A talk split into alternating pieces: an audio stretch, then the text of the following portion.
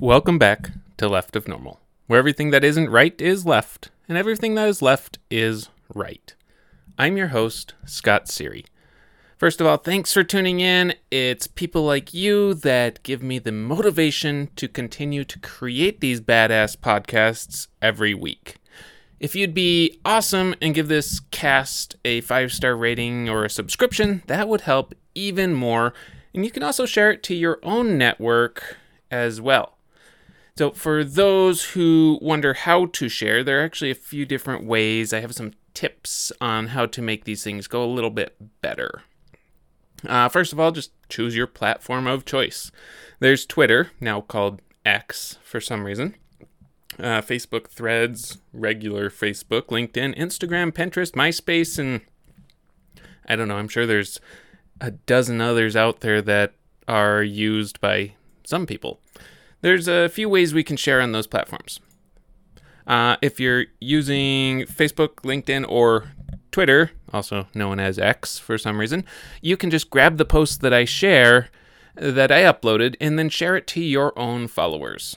Just click that share button. Post now does some benefit, but if you add a little bit of a text on what you love about the podcast, what you learned, why people think, uh, why you think people should tune in and listen to the sound of my voice, that'll help it go have a little bit more of a reach. Uh, another way to share, and it's probably actually a little bit more impactful, is to grab the link to this podcast and then share it in a group that you participate in. For example, if you're on the Facebook and you follow a group on neurodivergency or autism or raising kids on the spectrum or a parenting group or you know even if it's just a group of the coolest things you'll you'll ever find online any of those types of groups. Just grab the link to this podcast post it there and share a bit about what you like uh, what you learned and why other people should follow then that kind of uh, begs the question of what do you get out of this? Well, first of all, you can be have the joy of being an early adopter. Someday, when this podcast explodes in popularity and has billions upon billions of listens, you can say, Psh, I've been following that since the days when he was just getting a couple dozen listeners listeners each month. And then people will gush over you and think you're about the coolest person in the in the entire world. You'll also get that feel good feeling of helping someone out, and if you tag me in the share, I can even give you a shout out in my next episode. If you're an entrepreneur or you run a business or professional some way, I'll promote your wares for you just because you tagged me in a share and tagged me while sharing my podcast. Of course, when I say promote your wares in this sense, it's not the same as a streetwalker might peddle their wares, but instead refers to the products or services you offer. Which, if you happen to run a bordello, then I suppose your products and services are the same wares as in the more lascivious or obscene nature mentioned earlier. Moving on. Last week we talked a little bit about autism causes and how to discover if you or a loved one are on the spectrum. I relayed stories on how I made my own self discovery, and we talked about how autism is not caused by vaccines. I only had one Twitter bot follow up with a barely comprehensible rant on how vaccines do cause autism, and I was almost a little disappointed that my that the anti-sciencers didn't flow from the woodwork and tell me that I'm wrong. There's always next time. I just got to keep plugging those keywords of vaccine and autism, and eventually people will show their ignorance. Anyway, this week we're talking about entrepreneurship and especially the struggles for those who are on the spectrum when it comes to running a business or acting in a professional capacity. Uh, some of these may apply to you if you're on the spectrum, some may not, and some may give you some insights on to as to why your business is not going quite the way you had hoped and at least that was the original intent when I was planning this podcast out. Uh, we are going to kind of set the stage this week, and then next week I'll circle back around to the entrepreneurship and leadership type uh, talks right now we have to go through why entrepreneurship is actually far better for myself and probably a lot of autistics out there. So, a little background how we got here, how I got here. We'll call this the misadventures of Scott's employment, if you will. I'm going to start out saying that I hate work. I hate working. I hate jobs. I have yet to find a job job I use here interchangeably with work, career opportunity, or really any synonym thereof. I've yet to find that job that I really enjoy, something that I love jumping out of bed in the morning and getting to work on it, and because it's just fulfilling and uh, motivating, and it just provides me a sense of accomplishment. For me, work has always been something that takes me away from something I would rather be doing. And because I'd rather be doing something else, thus the work becomes unenjoyable. Now, there are a few things that are less unenjoyable than others. For example, a couple of years ago, I created a program that taught people how they can tap into their skills that they already have and turn them into money makers. Designing it and creating it actually wasn't that bad. It was I can actually say I was a little bit excited to work on it each day because I knew that it was going to be phenomenal and a success, and people were going to benefit gratefully from it, and I would end up making money.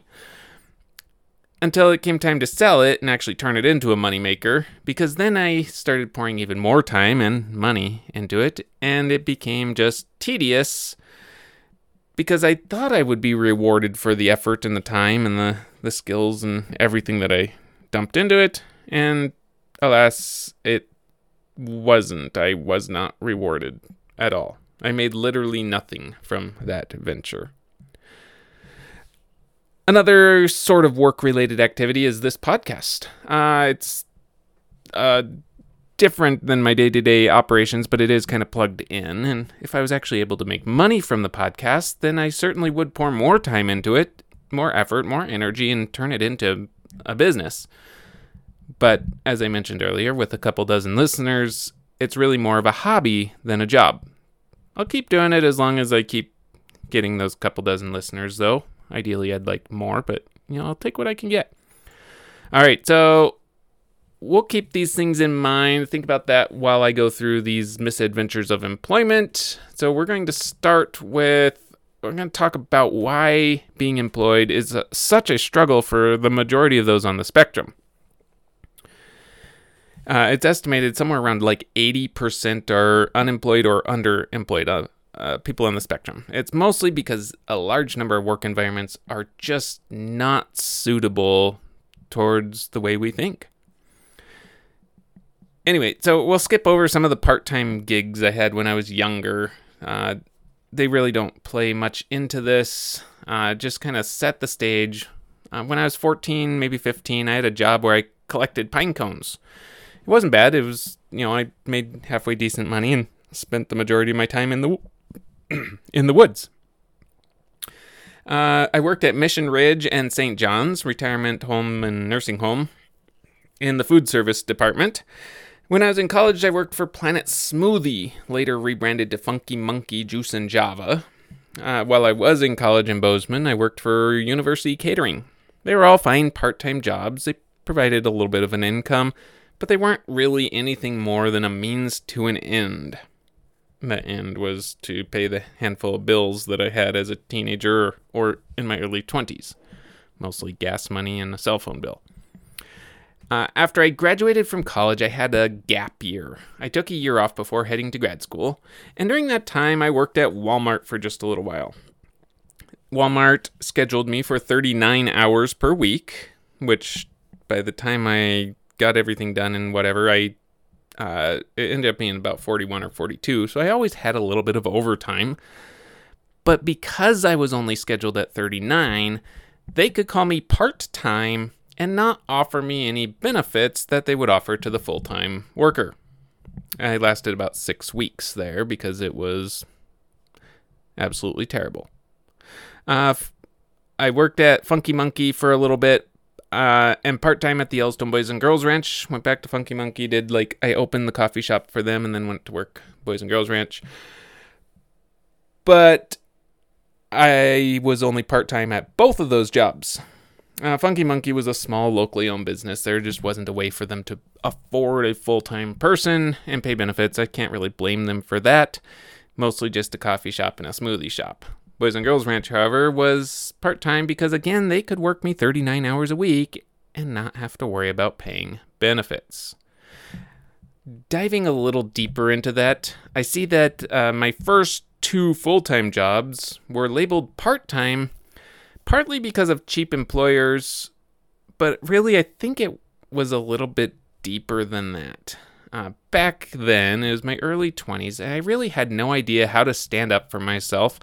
I had no idea how to fight for what I'm worth. And large a large part was I couldn't really push back because if I didn't get the job, it was such a struggle to even get an interview. I had to take what was offered. So I didn't want to rock the boat and say 39 hours a week is a bit of bull honky. You're just doing this to avoid paying me benefits. Just put me as full time. Because if I said something like that, I'd be shown the door, I wouldn't be offered the job, and then I'd just be stuck living in my dad's basement for the rest of my life. Now, later in life, I also have learned that job interviews are largely rubbish. The point of a job interview is to meet a prospect and see if they're qualified to perform the duties of the position, right? That's what that's what you'd think. It makes very good logical sense that you're trying to find somebody that's well qualified for the position and can do the job appropriately. Really, job interviews don't really have anything to do with that. A job interview is by nature anti autism.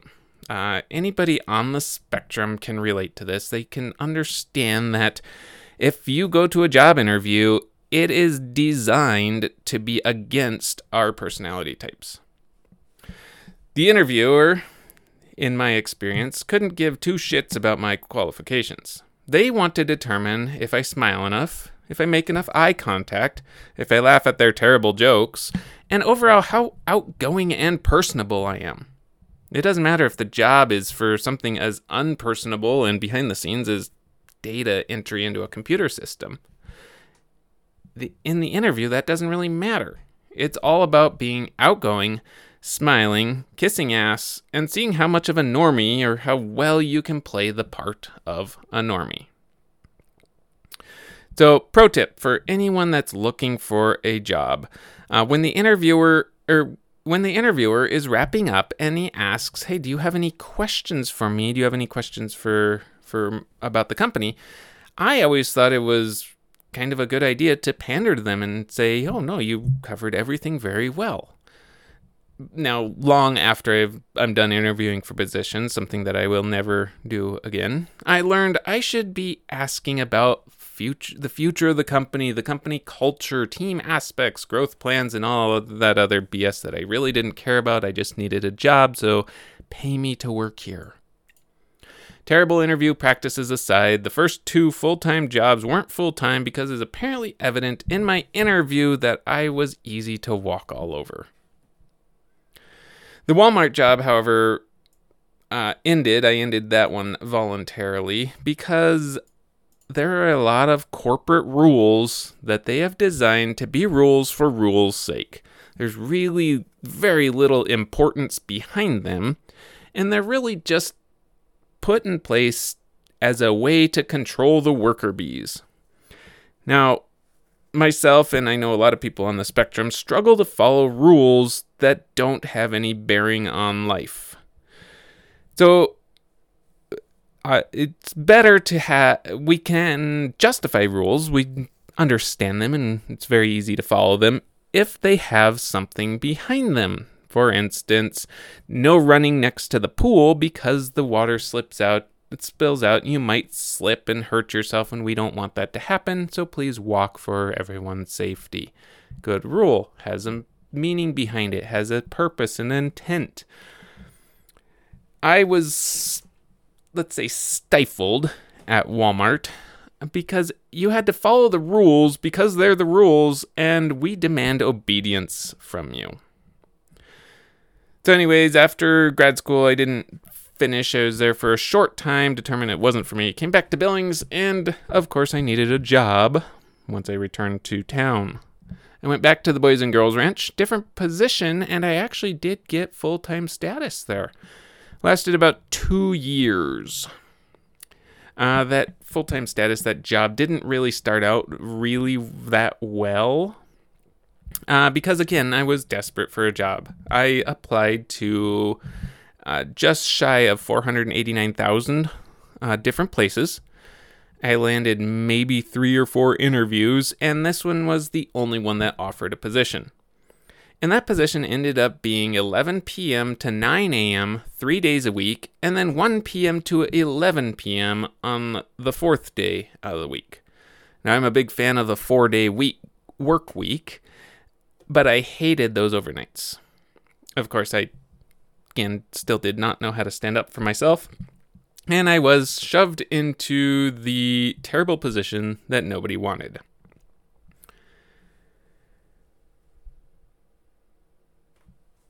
So every day when I worked there, I would leave off. I'd quit have to quit doing things that I actually wanted to do and go work in a job that paid too little, had a bunch of rules that I had to follow that didn't make a lot of sense. And overall not enjoy my time. Now looking back, I did learn a whole lot uh, from this job. Uh, I, I wish I would have recognized some of this while I was there. I recognized later that the leadership was just bad. It was a great example of how not to lead a team. And it was all the way from the top leading the management, the management leading the supervisors, the supervisors leading the. They were all just rubbish. In my early 20s, I didn't know anything about leadership, so I just plugged away at this job, getting excited for my 25 cent raise every year. Now, a few things uh, about this job, they do stand out as anti autistic. You'd think a treatment center that deals with kids that many of whom are on the spectrum would do better at this. One instance that uh, I believe I talked about it a while ago in one of my podcasts was during the winter, I led a small group of boys across the street to the nurse's office. It's a great way to get out of the lodge. You go for a little walk. Generally, the kids that can be trusted with one staff, you know, there's like four or five of them, not many. They're the more well behaved. They know what's going on. They're easy to manage. And for the most part, they were, some of them were really fun to hang out with. So as we're walking back uh, from the nurse's office, we walked past the duck pond. The duck pond was now frozen over and completely covered with ice, except for the very center, because I think there was a small fountain out there. Anyway, teenage boys wanted to go slippity sliding on the ice as we walked back and asked politely, you know, can we slide on the ice? And so I go over there and I stomped on it, noticed the ice was four or five inches thick, plenty thick enough to slide on. And so I said, you know, go for it. Just stay near the edge. You can see there's open water in the middle. It gets thinner as you go out. Don't go more than like 10 feet off the shore. These kids loved it. It was like the best thing, time, best time of their month, maybe even longer. It was like, you know, five minutes of just sliding on the ice and being boys. Now, of course, somebody looked out the window and they saw us. Uh, they turned me in, and the next week at our staff meeting, lodge leader brought it up and without using my name and said somebody from Fortin was letting the boys slide on the ice at the duck pond. And she says, I wondered to myself who could be so stupid as to do that. There's nothing like uh, strong leadership by shaming your staff. So this kind of this made me mad. So I shot my hand up and I was like, yeah, that was me. It wasn't stupid. I tested the ice. I've walked on ice a lot. I've fallen through ice. This ice was like four or five inches thick. It's plenty fine to slide on. I trusted that they wouldn't go towards the middle and they didn't. Somehow I had the guts to stand up for myself that time. It really didn't do me any good. It was I was still reprimanded and rules are rules to obey no matter what. So eventually I left the ranch. I worked as a financial advisor for about nine months. That job wasn't too bad, and I was sort of self employed, so there wasn't quite as many hard and fast rules. I didn't have to clock in at 8 o'clock and be done at 5 o'clock. It wasn't, you're late, now you're being penalized, whatever. However, as a sales job, things went downhill rather quickly. I struggled to get people to meet with me, and then I struggled to get them on board with what I was offering to them. And I still, I've analyzed this in my mind over and over, and I don't know what to do differently. Because what the way it worked was they'd grant me a meeting. We'd sit down and talk about their goals and dreams and when they wanted to retire and what they had in place and all that fun stuff. And I'd say, okay, you're here. You want to get here. And so to get you there, we need to do this, this, this, this, this. It's a whole bunch of work, but let's just start with some life insurance. You know, let's make sure if you died, your family is taken care of. It's going to cost you like 15 bucks a month, 20 bucks a month. And they'd him and Han put up some excuses and they couldn't afford it or whatever. And now I couldn't figure out why they're throwing these excuses out there because they wanted to do this, but they wouldn't do it. So anyway, eventually the pipeline dried up. I couldn't, um, you know, keep going in a job where I wasn't making any sales. So I went from there and I worked for a financial advisor. Much better work as I would uh, analyze portfolios, come up with solutions, and I'd sit in the back room. Didn't have to deal with the clients or doing do any of the sales. But now I'm back employed for somebody else, which is a bit of a downside. Now I'm required to be there from 9 to 5 every day. Except that a 9 to 5 job isn't actually 9 to 5, it's 8 to 5. So in the wintertime, that means you go to work in the dark and you go home in the dark. Kind of got a little depressing there for a bit.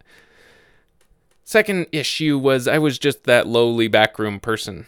Uh, the salespeople, client facing people, they get all the praise in our society and culture. If you're an extrovert, you have an automatic leg up on everyone.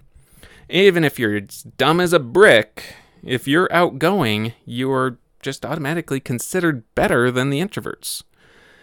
Working with high net worth clients, I was just the dude in the back room. Many of them were fine, most of them were fine actually, but some of them were just condescending AF.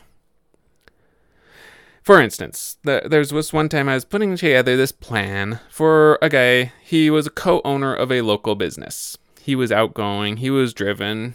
Most people would say he's successful, made a lot of money. And so there's a point in putting these plans together that if you sell off your company, how much should we put for, you know, the money that comes in because we need to put that as part of your retirement planning. So I said, What do you value your share of the company at? So if you sold it today, what do you think you could get for it? it it's a straightforward answer $100,000, 200,000, million bucks, whatever. That's all I needed was just flat out a number. He put his pen down, leaned back in his chair, and started explaining to me how business ownership works, how many shares there are, what the shares are worth. There's no guarantees, blah, blah, blah. I can't tell you a number because it could be worth different tomorrow. We could go under completely, blah, blah, blah, blah. And I'm like, dude, I just need a number so the system will let me move past here. Uh, third aspect that working for somebody else really isn't great is there just was no room for growth. I started at about 11 bucks an hour, and after a year, I was still at like $11 an hour. I might have got like a 25 cent raise. And so I asked, you know, 11 bucks an hour really isn't very motivating, so, you know, what can we do here? Boss hemmed and hawed about how I need to earn it and I don't get a raise just because I put in a year and something something and I was like, okay. Went back to my desk. Another year went by. I mentioned that, you know, I've only had 25 cent raise in 2 years and so then he finally said, "Well, what have you done to earn a raise?" So I made a little spreadsheet on the left-hand side. Here's what I was doing when I was first hired and here's what I'm doing now. It's like 3 times as much work. And he looks at it and he's like, "Well, yes, you're doing more work, but are you doing better work?" Just a garbage excuse to not pay more. Uh, that leads me into uh, the fourth reason this was not great, and I hated it, and I still hate it, and I think it's garbage for most jobs is the ones that are time based, meaning you get paid to be in your seat for 40 hours a week. Do a little bit extra? Nope, still get paid for those 40 hours. Slack off, but you're in your seat for 40 hours? Great, you get paid for those 40 hours kick ass and get all your work done in 20 hours, well, you're only getting paid for 20 hours. Much better is a merit based system. Works wonderfully for most jobs. Not all of them, but most of them. Many of them. Some of them. All right, there's a bunch more. We're ready way longer in this episode than most episodes. So I'm going to keep moving to entrepreneurship and running my own business. Or at least, you know, we'll finish setting the stage and get into that next week. So, because I live in America, the land of the free if you have money, having a child was expensive. Jessica has pretty good health benefits through her work, and when I was working for the financial advisor, I would receive $100 a month that I could use to buy my own health insurance, which basically meant I was paid. I was, they could say they provided health benefits, but they provided a third or a quarter of what health benefits actually cost. So uh, Holden was born, and that started the joy of crappy parental leave. Uh, the U.S. allows something like six weeks or eight weeks uh, that you can't get fired because you want to be, you know, take care of your kid when they're first born. And technically, I could take all that time off and I'd come back and I'd have a job. But I wouldn't get paid for any of that.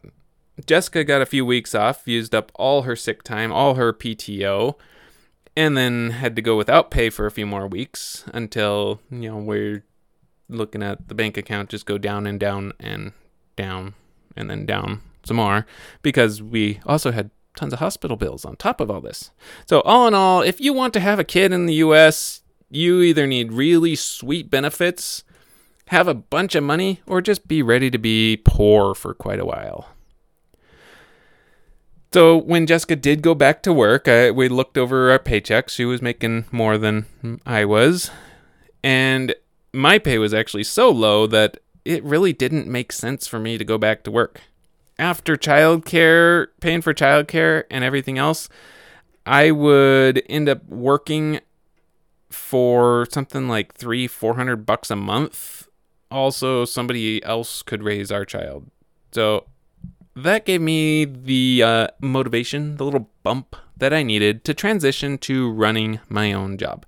Now, right before this, about a year or two before all this happened, I had been dabbling freelancing. I had a couple steady writing clients already, but there's room for so much more. And then I realized that uh, infants at least sleep a whole lot, and there's evenings and weekends. It's not going to be the ideal situation, but the bulk of my time would be spent playing with a baby all day long. That sounded really fun. That sounded great. Much better than working. So I became an entrepreneur whose main job was to play with a baby all day long. And it was awesome. Not working is so much better than working.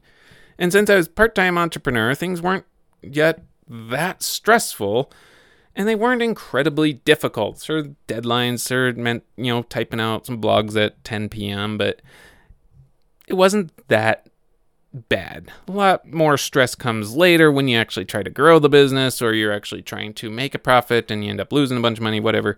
We'll get into some of that later. But for now, we got to talk about, we got to wrap things up that being employed by someone else is often not the best situation for those on the spectrum. And many of us can and are and would be much better suited to be entrepreneurs. So we'll look at what it takes next week. For now, you've had a peek into the world where everything left is right. And if it feels right, then it must be left. Thanks for tuning in. Don't forget, like, comment, subscribe. Please join the Facebook community and feel free to ask any questions you have over there. You can even post anonymously. So if you don't want to uh, feel weird about asking a weird question, just do that. Do it that route. Remember, job interviews are by nature legally discriminatory against those on the spectrum, so it's an uphill battle if you are on the spectrum and decide to go that route. And of course, share this podcast with your friends, whether they are left normies, or right.